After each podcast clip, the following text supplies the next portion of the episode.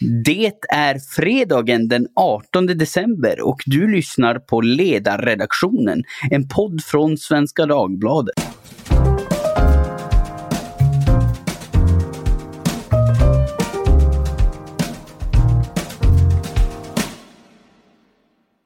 Jag heter Jesper Sandström och idag ska vi podda om att podda. Jag orkade inte komma på något bättre än så, så här tätt in på julledigheten. Nej, skämt åsido. Vi ska podda om hur man gör intressant politikbevakning, om vi nu vet sånt. Och sen utifrån det, om public service verkligen behövs. Poddar och andra alternativa mediekanaler poppar ju upp som svampar ur jorden kan public service verkligen göra något som dessa andra medieaktörer inte kan? Med mig för att diskutera det här har jag två fryntliga herrar, tillika poddmakare precis som jag. Henrik Torehammar, programledare för Sveriges Radios politikpodd Det politiska spelet. Hej Henrik! Ho, ho, ho, fryntligt skratt. Och Viktor Bart Kron, programledare för Expressens politikpodd Verkställande utskottet. Hej Viktor! Ho ho! Trevligt att vara med. Ja, trevligt att ha er här. Eh, trevligt att ni vill gästa en konkurrent denna decemberfredag. Och ja, jag måste väl leva upp till bilden av norrlänningar som lite kärva och korthuggna så jag går rakt på sak, pang på.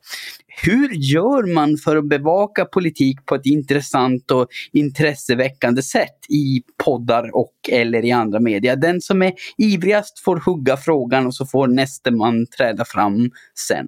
Okej, då tar Henka till det här och säger, mm. nej men jag tänker ju att det är det här intima göttiga snacket man vill åt som när, om lite klyschigt, politikreportrarna står i baren efter jobbet och säger sanningar. Eller lite det här, man är vid en vinig middag och man vill både intellektuellt tjusa varandra och lite överträffa varandra men också informera varandra. Den goa och liksom bredare och mer mänskliga kommunikationssättet, tänker jag, där, där trumfar podd, i alla fall P1 generellt. Ja, ja okej. Okay. Vi, vi, ska, vi ska komma in, komma in lite mer i detalj på det sen, vad, vad som skiljer poddandet från andra medieformer. Men Viktor, håller du med om det Henrik säger här? Är, är det det som gör det eh, eh liksom, eh, eftertraktat? Är det det som gör det bra eller har du något annat, någon annan synvinkel? Ja, men jag tror att det, det är en aspekt och jag tror den kanske är särskilt relevant i, eh, i det politiska spelets fall. Alltså, det finns något, eh, något spännande där för en P1-publik som eh, har hört de här rösterna under under många år att eh, plötsligt så säger den här dödsseriösa Thomas Ramberg någonting, någonting skoj eller till och med halvprivat. Det finns något, något kittlande i det kanske.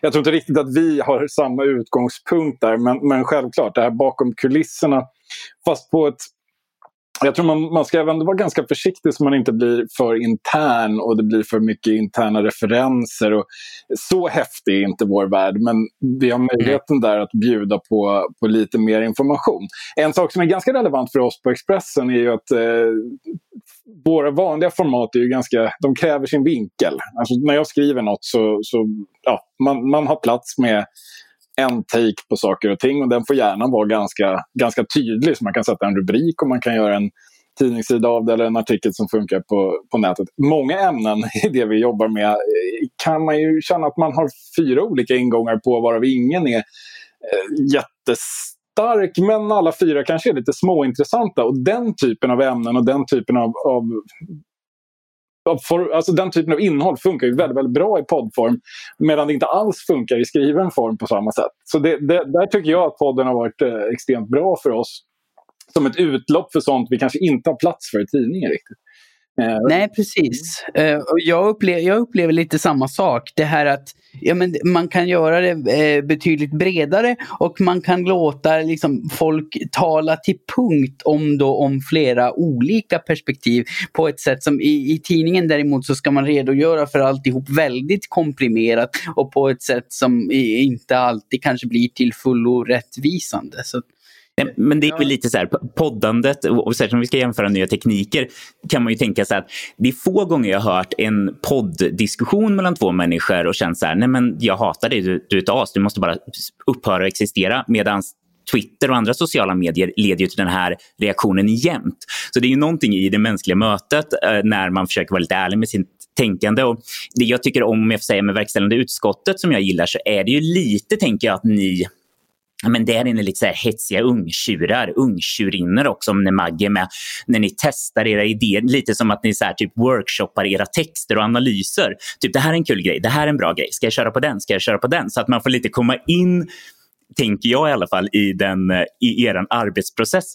Och samtidigt måste jag säga att den här ekologin av att, eh, särskilt eh, Maggie och Torbjörn som eh, länge var på fokus och skrev saker.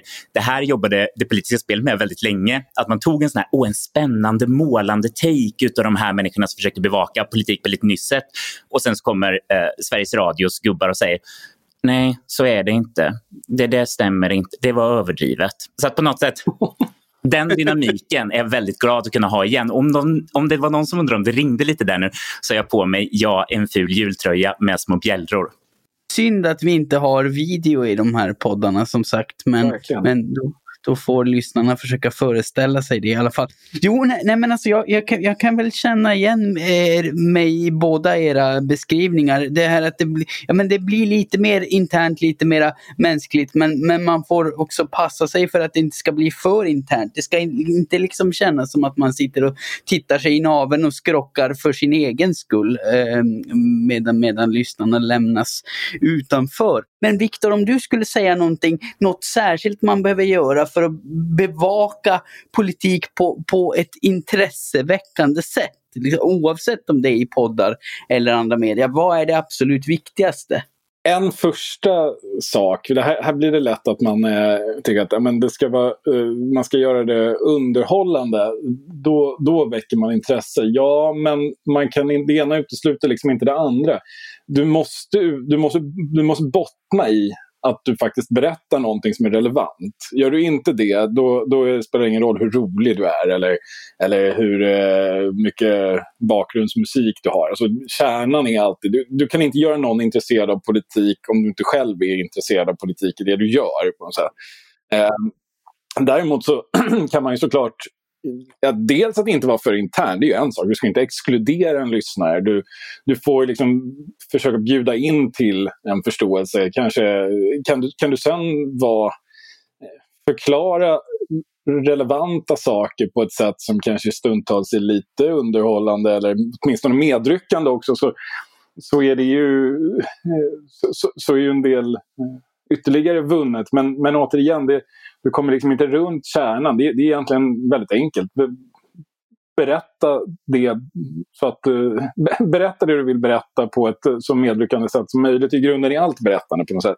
Det är inte specifikt för politik eller för poddar eller, eller texter. Eller någonting. Det är alltid det som är grunden. Sen, sen är det ju, eh, det är klart, att sen kan det, de metoderna kan se väldigt annorlunda ut om man gör en podd där det handlar om ett mer långsiktigt relationsbygge med varandra i podden och med lyssnaren som, som känner igen sig. Eller när du skriver en text på 2000 tecken. Det är väldigt olika metoder men, men grunden är densamma. Du, du måste veta vad du pratar om och du måste förklara det för någon på ett sätt som, som väcker den personens intresse. Och det kan du göra på olika sätt. Eh, men vem du är, vilka talanger du själv har. Men, men du kommer liksom inte runt, du kan inte utesluta den ena aspekten. Nej, nej precis. precis. Det, det räcker inte bara att vara enormt kunnig. Det räcker inte bara heller att vara liksom medryckande och en, en storyteller. Men, men det, tycker, det tycker jag också är, är någonting man kan få till på ett intressant sätt i, i just poddar. Det här att man kan ha någon som kanske är lite mer torr och sakkunnig och någon som är lite mer så här rycka med lyssnarna på resan och så kan de komplettera varandra.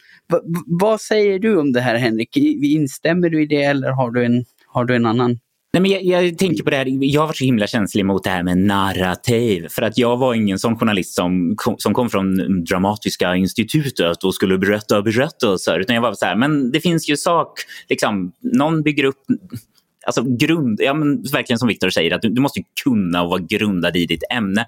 Och Samtidigt så är det också så att nej, men du måste ju engagera människor och fånga dem. Det där är ju det farliga eh, i att eh, så här, ibland vill man vara jättebred och typ så här, åh nu kanske man har någon ny lyssnare som man förklarar. I Sverige är vi en demokrati. Det betyder att vi har val. Och det finns... Alltså, man kan bli väldigt basic och, och jättejobbig. Och sen ibland så kan man bara, du vet så här, och nu vapen och tredje gruckan, alltså du vet, man kommer in i det här tugget som ju eh, politikreportrar eller bevakare har som blir ja. ja. men som sagt väldigt internt. Och Samtidigt finns det också... Alltså jag tänker något tjusande med det är ju att svensk politik är ju väldigt lite såna här dramatiska serier. Jag tänker mer det är du vet, så här, BRF-styrelsen.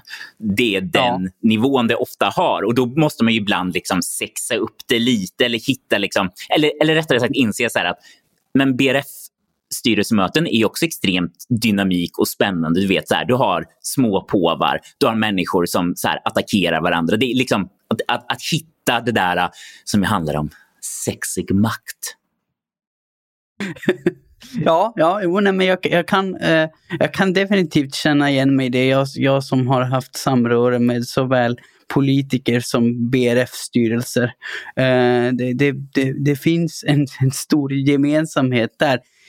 Men, men om vi ska prata lite mer om vad som, eh, ja, vad som guidar er i ert poddande. Om ni inte pratade om politik, om ni inte poddade om politik och fick drömma fritt och inte behövde ta hänsyn till efterfrågan eller publikunderlag eller finansiering eller något sånt. Vilket ämne skulle ni då helst podda om? Viktor, om du börjar. alltså det är ju Alltså jag började ju inom eh, sport och är fortfarande eh, har ju fotboll som mitt eh, liksom, fritidsintresse.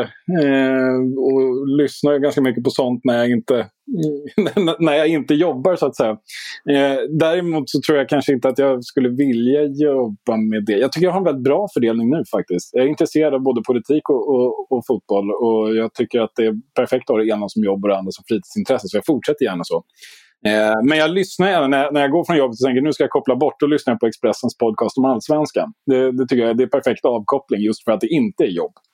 Så, eh, så, så jag, jag, jag håller det. Och sen så kan jag ha mina dialoger om startelvor och sånt över en öl eh, i, helt avskilt från det offentliga. Det passar mig jättebra.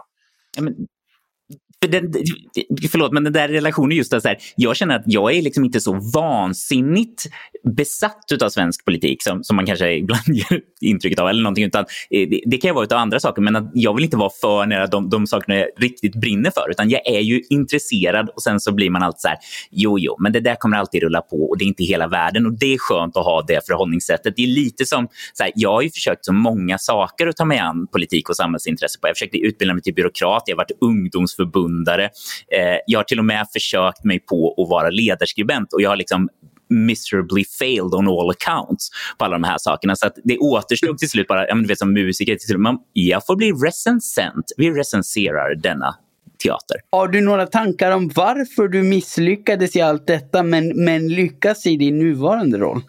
Nej, men jag, eh, jag tänker på när jag försökte skriva lite så här tyckande saker på eh, Aftonbladet och skulle vara kolumnist och sådär. Då, då, skrev jag just om din gamla kollega Ivar Arpi, alltså den här totala eh, min avund inför att vara så där benhård och liksom känna att man har övertygelser. Det här är rätt och jag vill liksom typ använda min, mitt sätt att förstå världen för att driva mina ståndpunkter framåt. Det, det kanske, min hjärna kanske är likadan men den bara lurar mig och så du vet, så här, jag, jag, håller på lika mycket och driver någon sorts agenda men jag tror att jag är så mycket mer öppen eller egentligen mer vankelmodig. Jag, jag, jag, tycker om alla aspekterna utav det här med samhälls och politikbevakningen men jag, jag är liksom ingen true believer på någon fråga och eh, Men jag drömmer ju alltid om det. Jag, nu fick jag den här känslan, så här, och jag är liksom uppvuxen missionare och någonstans när man är lite lapsed frikyrka så drömmer jag bara, men tänk om det kommer en ängel en dag och frälser dig kanske samma sak då, att man säger bara, åh, nu blev jag en övertygad politiker och då, då får jag bara liksom kasta allt det här med opartiskhet och, och ge mig in i leken på riktigt. ja, ja alltså jag, jag befinner väl mig där någonstans mitt emellan dig och Ivar Arpi, om det nu finns en sån skala. Men för jag, jag har väl vissa sådana där saker som jag känner ganska starkt inför och vill tycka mycket om. Men jag tycker samtidigt det, det är skönt att lite grann ta, ta en paus från det ibland. Och jag, jag eh, upplever att podden innebär att jag kan göra det. Istället för att tycka så mycket själv och slåss för en ståndpunkt själv så, så kan jag mest leda andras samtal om vad, vad en eventuell rimlig ståndpunkt kan vara. Så jag, jag, jag gillar den jag gillar den balansen, så att säga. Och eh, och jag, jag, jag, tror att om jag inte hade poddat om politik, då hade jag nog poddat om på ett sätt som lite grann påminner om, om eh, ledarredaktionen fast inte nödvändigtvis är kopplat till dagsaktuell politik. Utan kanske hör mig för med människor i andra områ eh, områden av samhället vad som är intressant och, och vilka positioner som är rimliga och varför. Så där. För det, det, det tycker jag väl är, är den, den intressanta undersökande delen av politikbevakning att, att höra folk tala till punkt om varför de kommer till olika politiska ställningstaganden. Eh, men då har vi kanske poddat nog om att podda så att vi kan känna oss redo för nästa fråga. Vi, vi börjar med en snabb ja eller nej-fråga och sen pratar vi lite mer i detalj om ämnet. Behövs public service? Ja eller nej? Nej, lägg ner! Ja, ja, ja såklart. Viktor? Jag kan ju inte riktigt i min roll kommentera den. Eller jag kan, inte, jag kan faktiskt inte säga ja eller nej. Men, eh, nej, nej, eh, nej. Vi, vi, vi, kan prata mer nyanserat om saken men eh, du ja, får varken ja. ja. eller nej från min sida. Nej, nej okej. Okay. Nej, men då, nej, men då eh, pratar vi mer nyanserat om saken. Eh, ja, varför behövs public service? Eller om vi ska vara ännu mer nyanserade varför skulle man kunna hävda att public service behövs? Eh, om du börjar då Viktor, du som var mest nyanserad. ja, absolut. Nej, men alltså, personligen så tittar jag och, och lyssnar mycket på public service. Det, det, så, så där är jag såklart en, lite biased av den anledningen. Jag uppskattar mycket eh, att ha det där. Vi har ju inte ett superbrett urval av eh, här, etersända nyhetsmedier i övrigt. Um, nej men jag tror att en public service ska hitta en roll, eh, ha en roll, så kommer den bara ännu tydligare bli den där eh, samlande punkten. Alltså man måste sträva mot det, att vara liksom fönstret, spegeln, vilken, vilken term man än vill använda själv för för någon, någon, form av... Eh, att, att vara den breda offentligheten i en, eh, som, som blir allt mer fragment, monetäriserad eller vad man ska säga. Eh, ja. Jag tror att det kan finnas en, en intressant dynamik där för framtiden om, om, i och med att eh, allt talar ju för att tidningar eh, går mot att bli kanske mer nischade än de var under senare delen av 1900-talet. Alltså tillbaka till en mer kanske politisk, eh, eh, politiskt nischade tidningar. Om public service då kan sträva ännu mer efter att inte vara eh, Alltså att, att vara den scenen där alla olika perspektiv trots allt möts, så tror jag absolut att public service har en roll som under gnöl ändå kan uppskattas eh, i, i, många läger. Jag tycker det här året, och kanske särskilt inledningen på coronakrisen, var väl ganska tydligt så att då sökte sig många till, eh, inte minst SVT, för, som någon slags samlande eh, scen. Eh, och eh, vi såg också förtroendesiffrorna sköt i höjden. Och jag tror det, det, det ska man nog dra rätt slutsatser av, det vill säga eh, fastän inte klappa sig på huvudet och säga allt vi gör är perfekt, titta hur bra siffrorna är, utan snarare kanske vad, vad var det som gjorde att det blev en sån effekt eh, just det här året och hur kan vi utveckla den för framtiden. Där tror jag väl att, eh, att det finns en del att, så, så, det, finns säkert, eh, det finns säkert en del att, att skruva på, men jag bara ser ur, ur perspektivet att bli så populärt som möjligt, så, för så långsiktigt som möjligt, så, så tror jag att det bättre att satsa på, på vara just den där starka scenen för andra aktörer att agera på än att kanske tänka att man ska plisa varenda liten målgrupp med en nischad satsning som pratar just deras språk. Det, det, det tror jag är det tror jag å andra sidan är dömt att misslyckas i, i, i den värld vi allt mer lever i. Vad säger du då Henrik? En osexig men bred kyrka, är det? Är det det public det, service behöver vara? Det man vill gå med i och bedja i. Nej, men eh, det finns så många trådar att dra här. Till, till exempel det första är att ska, det är väldigt komplext för oss i public service egentligen att säga ja eller nej till public service. För då tar vi den här mm. ställningen. Det är absolut inte så en okontroversiell fråga. Jag vet, jag tycker alltid det är intressant när vi försöker bevaka det här med sändningstillstånd eller ska vi få pengar, vi ska förändra saker. För att såklart vår vd är ute och lobbar och har liksom massa åsikter.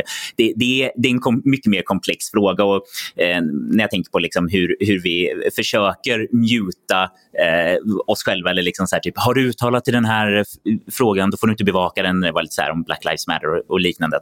Egentligen så kanske inte jag heller då ska säga någonting om public service vara eller inte vara för att eh, hålla mig till de här spelreglerna. Men Alltså, eh, ja, jag, jag, tror att det... Alltså egentligen om jag tänker så här, så är det ju att eh, public service det är ju ett, ett, marknadsmisslyckande som vi på något sätt representerar och som brukar ofta finnas i väldigt många samhällen. Att, att tyvärr, det går inte liksom att... Eh, många saker som man skulle vilja se lyckas inte mediemarknaden ta hand om. Det har vi sett nu i pandemin också. Att vi, ja, men sen, sen digitaliseringen så har ju media kämpat hela tiden. Eh, kommer ihåg det mycket när jag var på Schibsted på bladet. Att, att liksom så här, vi kämpade ju som tusan med att hitta nya modeller och vi skulle göra tv tv, vi skulle göra samarbeten, vi skulle göra ditten och datten. Eh, det ja. är kämpigt. Så där har ju vi liksom public service, vi har i alla fall en finansieringsmodell. Men det gör ju åh gud, nu blir jag så äcklig och tänkte säga så här, vi måste vara som Bamse då nu, att när, om vi är väldigt starka måste vi vara väldigt snälla. Nej, men, så här, förstå vår position då, liksom, att nej, men då ska vi inte försöka, liksom, om det finns någon liksom, eh, kommersiell aktör eller någon ideologisk aktör som liksom, håller på att ta sig ovanför ytan, då ska inte vi försöka på så här, vi gör vår egen version och bara liksom, squishar dem. Det tror jag, nej. that's not a good look. Nej.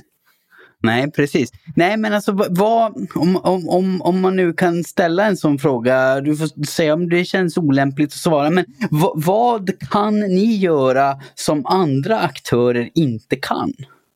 Men vi skulle ju kunna hålla i, alltså jag tänker på en sak som, som jag tänker är lite på, på ekot där jag formellt är nu är ju att vi har en liten uppfattning om paper of records. Alltså att vi går på varenda Nedrans presskonferens och liksom försöker, alltså nästan den här, den här som journalisthögskolan eh, tycker är oh, så fraktfull position att bara, du bara läser upp maktens budskap, hur kan du? Att, de sakerna gör ju vi fortfarande. Sen tycker jag vi är väldigt dåliga på liksom på något sätt spara de här för eftervärlden. Eh, men det är lite så här, den, den funktionen eh, tror jag att vi fyller. Och sen så är det ju... Det, det finns ju också de här tankarna om att eh, om vi ja, men, tror vi på eh, försök till opartiskhet och objektivitet? För att så säga, liksom, om vi någonstans tror så här, men gud vad de lurar sig själva på, på Sveriges Radio. De är ju bara liksom små kryptokommunister som försöker prata det här liksom språket. Men de, de är liksom, eh, precis, de, de, bara, de är som de här eh, Youtube-kanalerna till höger men vågar liksom inte stå för det intellektuellt. Ja, men då är det en annan sak. Men annars, om vi tror att det går att försöka liksom hitta olika perspektiv och eh, upplysningsfilosofi eh, och liknande rationalitet och sådana saker, eh, då kan det vara bra att ha en stark aktör som på något sätt sätter eh, alltså ribban, men, men liksom så här, lite kan hejda de, de värsta avarterna. Det här blir lite äckligt, jag vet, men, men så här, liksom att för folk måste ju ha nya jobb och då blir de så här, bara, okay, om jag helt går ut på bara så här, typ slakta alla invandrare, wow vad bra det funkade på min Youtube-kanal, men sen så vill jag ha, liksom, då kan jag inte inte få ett jobb på Radiosporten sen. Lite den funktionen. Nej. Mm, mm, ja, ja, nej, jag förstår. Jag menar, det, det, är väl det, det är väl ett försvar man, man hör ganska ofta. Att, ja, men det, det, ska vara, det ska vara en garant för oberoende och en garant för, ja vad ska man säga, sans, sans och balans på något sätt. Att man, man släpper inte in vad som helst. Men å andra sidan, där, där kan ju jag känna att vi då som privat medieaktör som, som på något vis också gör anspråk på att vara breda och, och, och, kunna attrahera en väldigt bred grupp av läsare och lyssnare. Vi har ju också väldigt starka krav på oss att vara oberoende och balanserade. Liksom det är ju väldigt många av våra kunder som skulle lämna direkt om de, om de upplevde att vi inte var eh, eh oberoende och balanserade i det vi uttalade oss om. Tove Livendal, min chefredaktör, hon, hon brukar ju ofta eh, försvara public service eh, eh, ur det att de ska göra det som andra kanske inte gör. Det som marknaden av någon, någon anledning inte har lyckats erbjuda. Till exempel teckenspråkstolkade nyhetssändningar, nyheter på lätt svenska och så vidare. För, för att se till att sånt finns, även om det kanske hade kunnat lösas på frivillig väg. Och det, den, den hållningen kan jag väl på något vis respektera men, men jag, jag tror ju ändå som, som liberal att det skulle kunna gå att lösa på betydligt mer frivillig väg. Och jag, jag tror att det kan komma att lösas på mer frivillig väg i, i takt med att just det blir lättare för ja, vem som helst som är intresserad att skapa och sprida media. Um, och jag, jag, tänkte väl fråga lite utifrån det att eh, Tror ni att den ändrade mediekonsumtionen kan komma att påverka folks attityder till public service? Alltså de som växer upp idag med hundra olika poddar och Youtube-kanaler från hundra olika aktörer. Eh, kommer de vara lika villiga att punga ut eh, drygt 8 miljarder årligen till ett specifikt mediehus? Va, vad säger du Viktor? Det är en väldigt intressant fråga faktiskt. Eh, och jag förstår ju där att eh, det finns en, vad ska vi säga, en desperation eller en väldigt stark vilja från chefsnivån i radio och tv-husen att, eh, att göra de där programmen som de unga ska tycka är så ovärderliga att de också kommer vilja betala i framtiden för man ser annars att det finns ett, ett existentiellt hot. Eh, jag tror väl kanske inte att det är rätt tänkt ändå. Jag tror, att, eh, jag, jag, tror inte att lösningen på betalningsviljan för public service ligger i att eh, hitta det där enskilda programmet som varje person ska gå runt och tänka att just det kan jag inte leva utan för det kommer alltid eh, förhoppningsvis kunna erbjudas minst lika bra av någon annan och också göra det. Um, mm. Men det som public service kan erbjuda, igen, är ju den där eh, liksom, breda samlande punkter. Man kan kalla det paper of record och, och vara lite föraktfull men jag tycker det är just det som är poängen. Att det finns ja. någonting som pågår där som, är, eh, som känns centralt viktigt och som är någon slags pågående historieskrivning som, eh, som blir som en, som en fast punkt att eh, relatera kring. Eh, jag tror inte alls att det, är en, att det är en dålig position att ha. Jag tror att eh, kommande generationer också kommer begripa den mycket väl. Att man gör den bra. Det kanske då, om jag tolkar dig rätt utifrån det du sa innan, så att det är det man ska satsa på att vara bra på. För om man dyker på alla de här små nischerna, då riskerar man att istället undergräva sin roll. Ja, om inte annat för att det blir, kommer bli en ohållbar eh, debatt, eller en, en, debatt man inte kommer att kunna vinna när det gäller just konkurrenssituationen. Att, eh, vi ser ju redan diskussionen om eh, Eh, hur man konkurrerar ut lokaltidningar med halvrackiga texter som man massproducerar. Alltså man rewritar lokaltidningar som kostar pengar och publicerar gratis. Det där kommer inte hålla i längden.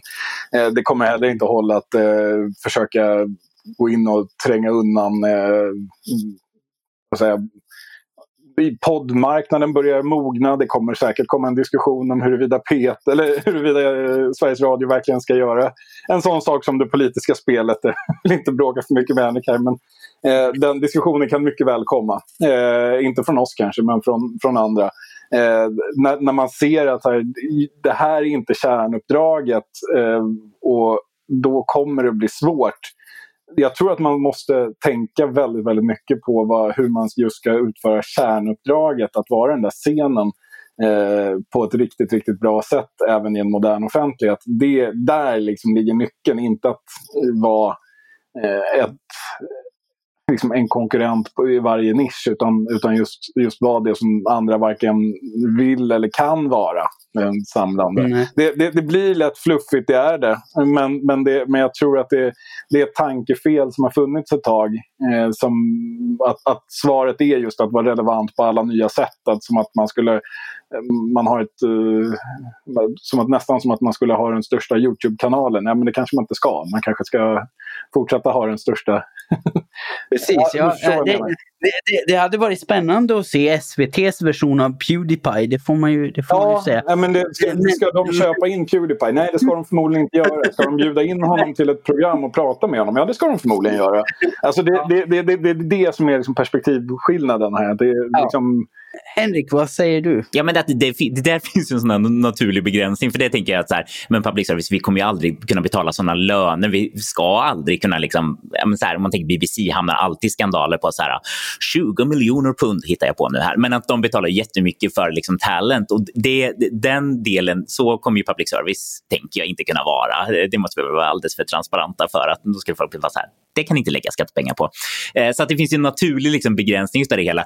Nej, men jag, jag tänker så här, nu, nu talar jag jättemycket min egen sak, men att eh, så här, jag skulle kunna argumentera för att så här, höra längre diskussioner med eh, politiska kommentatorer längre diskussioner med politiska reportrar än vad FN-format kan erbjuda där det ändå är så här, max sju minuter. Sen det är det längsta inslag du någonsin kan göra. Eh, så det, det, finns, och då är det lite så här frågan, så här, ah, men finns det någonting liknande som en marknad kan uppfylla? Då ska public service inte göra det. Ja, nej, ja, det kanske är liksom frågan och hur, hur man ska förhålla sig till de här sakerna. Eh, men och, å andra sidan, så här, jag, jag kommer tillbaka till, till så här, vad, hur tror vi att media utvecklas? Och, som jag alltid gör, tittar på USA. Då är ju den här känslan av att det är prenumeration som är framtiden. De breda, eh, och där är det ju kommersiella liksom, eh, mediebolag, de har, får det svårare och svårare. Och då tänker jag alltid så här, ja, men, som den podden som man ibland pratat om, Pod Save America, som ju i princip bara är en eh, liksom, kampanjorganisation, en, liksom, en rolig valrörelse där allting handlar om att få demokratiska väljare att gå och rösta i vissa val och liksom, tycker jag lyckas göra det med så här, ja, men viss finess och, och liksom, ibland intressanta frågeställningar även från andra sidan och sånt där. Men det är ju svårt. Liksom, det, det, den delen tänker jag, dit har vi inte kommit i Sverige.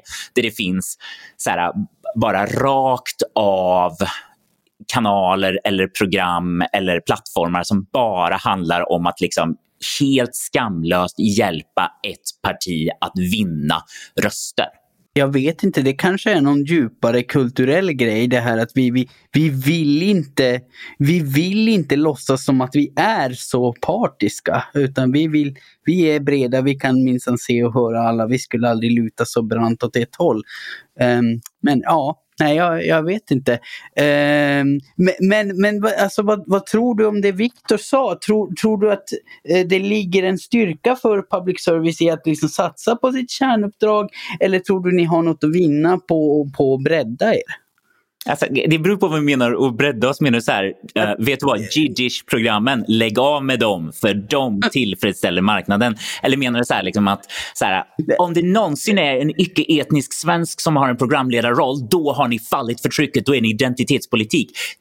Nej, nej, alltså, nej men jag, jag menar bredda till, alltså, till nya får försöka vara relevanta för unga som eh, konsumerar hundra olika poddar så att ni själv startar liksom 20 poddar eller eh, börjar med korta videoklipp i högre grad. Är, är, det, är det den typen av anpassning till till eh, en tänkt marknad ni ska ägna er åt eller ska ni ägna er åt att putsa på det här liksom, paper of records, den breda samhällsspeglande kyrkan? Oh, nu, nu, nu, den helt obetalda rollen av liksom strategisk utvecklare på, för, åt vd Cilla Sela Eh, Nej, men, eh, nej, det, det tänker jag liksom att så här, eh, nu mer talar jag, jag vet inte om det är bra eller dåligt, men, nej, men det är klart att vi måste vara, eller liksom, poängen med public service ska ju vara att det ska vara en tråkigare version. Eller liksom, det är ju mer, det är ju en skola, det är liksom folkbildande, det ska vara liksom lite töntigare, lite så här, ja, jag vet inte, jag, jag tänker, det, det, det, det, är svårt det här. För att samtidigt mm. tycker jag så att allting som är lite mer sexigt och kul och spännande, det är ju roligt när man är där.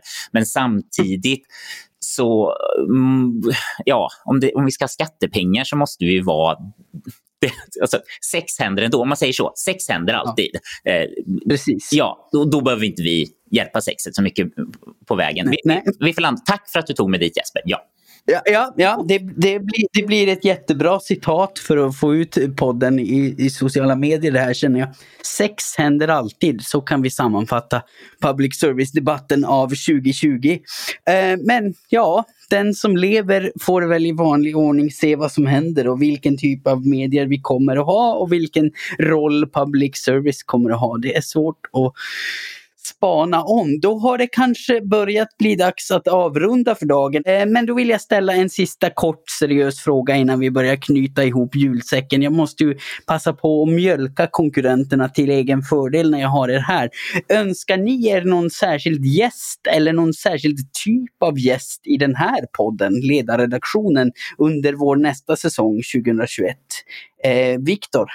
Oj. Um, Alltså det vore ju spännande med någon, eh, att få någon form av uppgörelse mellan Svenskans ledarredaktion och den nya ledarredaktionen på Bulletin där de senare förklarar varför Svenskan inte räcker till som plattform för, för att driva den opinion de vill. Eh, jag tycker det, det, det, det, det är en motsättning som har potential känner jag. Ja, ja, vi ska se vad vi kan göra. Hallå Ivar om du sitter och lyssnar. Eh, ja, och Henrik, vad säger du? Eh, jag skulle då vilja, ett, en debatt som jag inte tror hände men som jag försökte pitcha till Studio 1, att jag skulle jättegärna vilja höra Jörgen Wittfeldt som liksom lämnade Sveriges Radio och som hade så mycket åsikter om det här eh, rasismuppropet, möta någon från kanske Raseriet-podden, min eh, gamla Aftonbladet dåvarande kollega Ami Bramesi till exempel. Eh, det skulle vara två mm. intressanta röster som ni bokar på dem, snacka. Ni har säkert mer att ja. om det. Ja, det, det, det tycker jag var en spännande pitch. Det ska vi se vad vi kan göra av. Men när våra ordinarie ämnen nu är avhandlade så får vi ju inte glömma att det är fredag och med det så kommer förstås fredagsfrågorna. Vad ska ni hitta på denna pandemityngda fjärde adventshelg? Och är det något särskilt ni vill tips tipsa lyssnarna om eller för den delen avråda dem från att göra? Viktor? Otroligt dålig, eh, dåligt år för den typen av frågor. Jag tänker på den här stackars Min helg-formatet i Svenskans fredagsbilaga också. Nej, jag ska gå hem. Jag ska vara mm. hemma. Eventuellt ta en promenad. Eh, nej, men eh, det, det, det, det är väl typ det. Det, det, är väl det som står till bud, särskilt så här helgen före jul. Det vore väl extra dumt att dra på sig någon, eh, något otrevligt virus och skicka det vidare i, i, i, julen. Även om jag naturligtvis inte ska träffa mer än åtta personer, det är ju den nya normen. Eh, mm -hmm. Så eh, nej, jag tänkte umgås med mitt, eh, mitt lilla barn och eh, dess mor och kanske äta något gott förhoppningsvis. Det rekommenderar jag den som har möjlighet att göra också. Eh, ja. Undvik att det... gå inom en och en halv meter från närmsta medmänniska. Ställ inga mm, dumma det... frågor, alla vet hur det här viruset sprids. Eh, mm. Löfven säger, leta inte kryphål.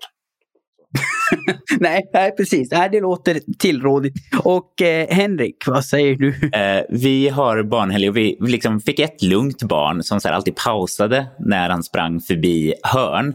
Nu har vi fått en liten vettvilling. Så att jag är väldigt så här, jag, jag försöker komma ihåg hur det var första året vi hade katt med gran och liksom hur, hur man ska göra, om man kan staga upp eller om, om vi så här inser att det här lilla monstret krossade alla försök till en värdig julfirande och vi fick du vet, ha en plastgran eller du vet, en tallgren uppe på någon hylla eller någonting. Så eh, jag, får, jag får nog söka tips och googla så här, typ, hur tänker du när du har ett litet glatt ettårigt eh, bulldozer som ska vara med. Men, men har du gran ändå? 100 procent ja, du måste. Just Annars du har större du... barn. Just det, det, ja. Större barnen, ja, som måste få se det här och har alltid haft det hela tiden. Annars, annars tror jag Ebba Busch och andra säger att jag spottar på Sverige. Ja, jag rationaliserade bort granen det, just i år.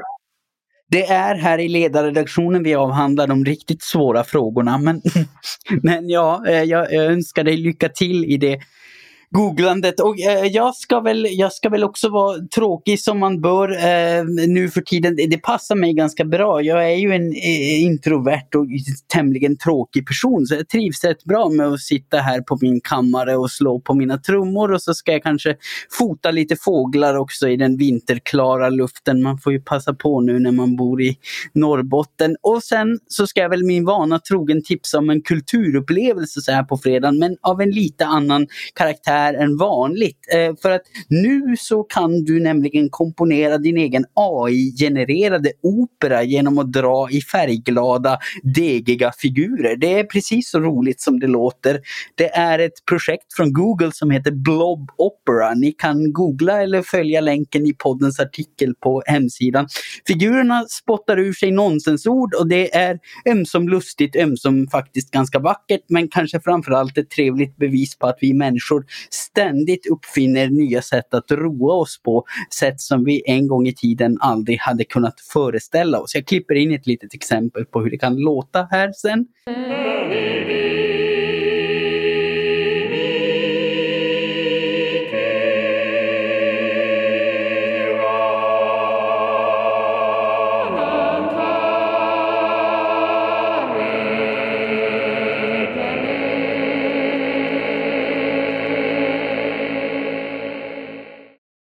Nu, nu, nu lockade du mig för mycket när du började prata om opera. Eh, en väldigt kort rekommendation. Du går till Youtube, du skriver svulstig Last Christmas. Svulstig Last Christmas? Det, det, låter... Det, ja, det är nästan ju... så här, har, har, vi tiden, orkar du klippa så att vi kan lyssna några strofer på hur det låter ja. när österrikisk opera, kammarmusik, vad det nu är, du vet klassiskt ska försöka tolka Last Christmas. Ja, ja, ja. Jag, jag, lovar, jag lovar att klippa in detta. Det låter fullkomligt oemotståndligt.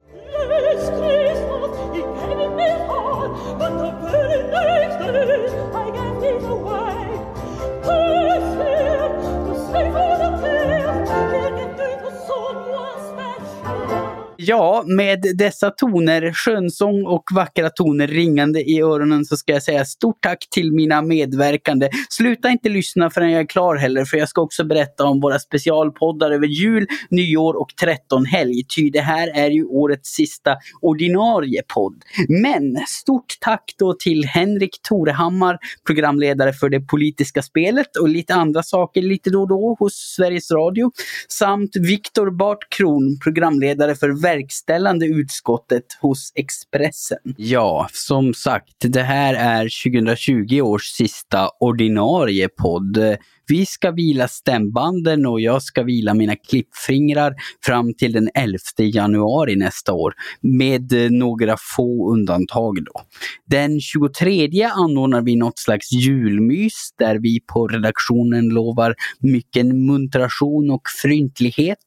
Den 31 blickar vi tillbaka på året som har gått. Lite mindre fryntligt kanske, men minst lika intressant. Man eh, glömmer ibland att det inte bara har varit corona för hela slanten under det här året, men vi tänkte fräscha upp minnena tillsammans. Och så den sjunde då, då har vi nyktrat till förhoppningsvis.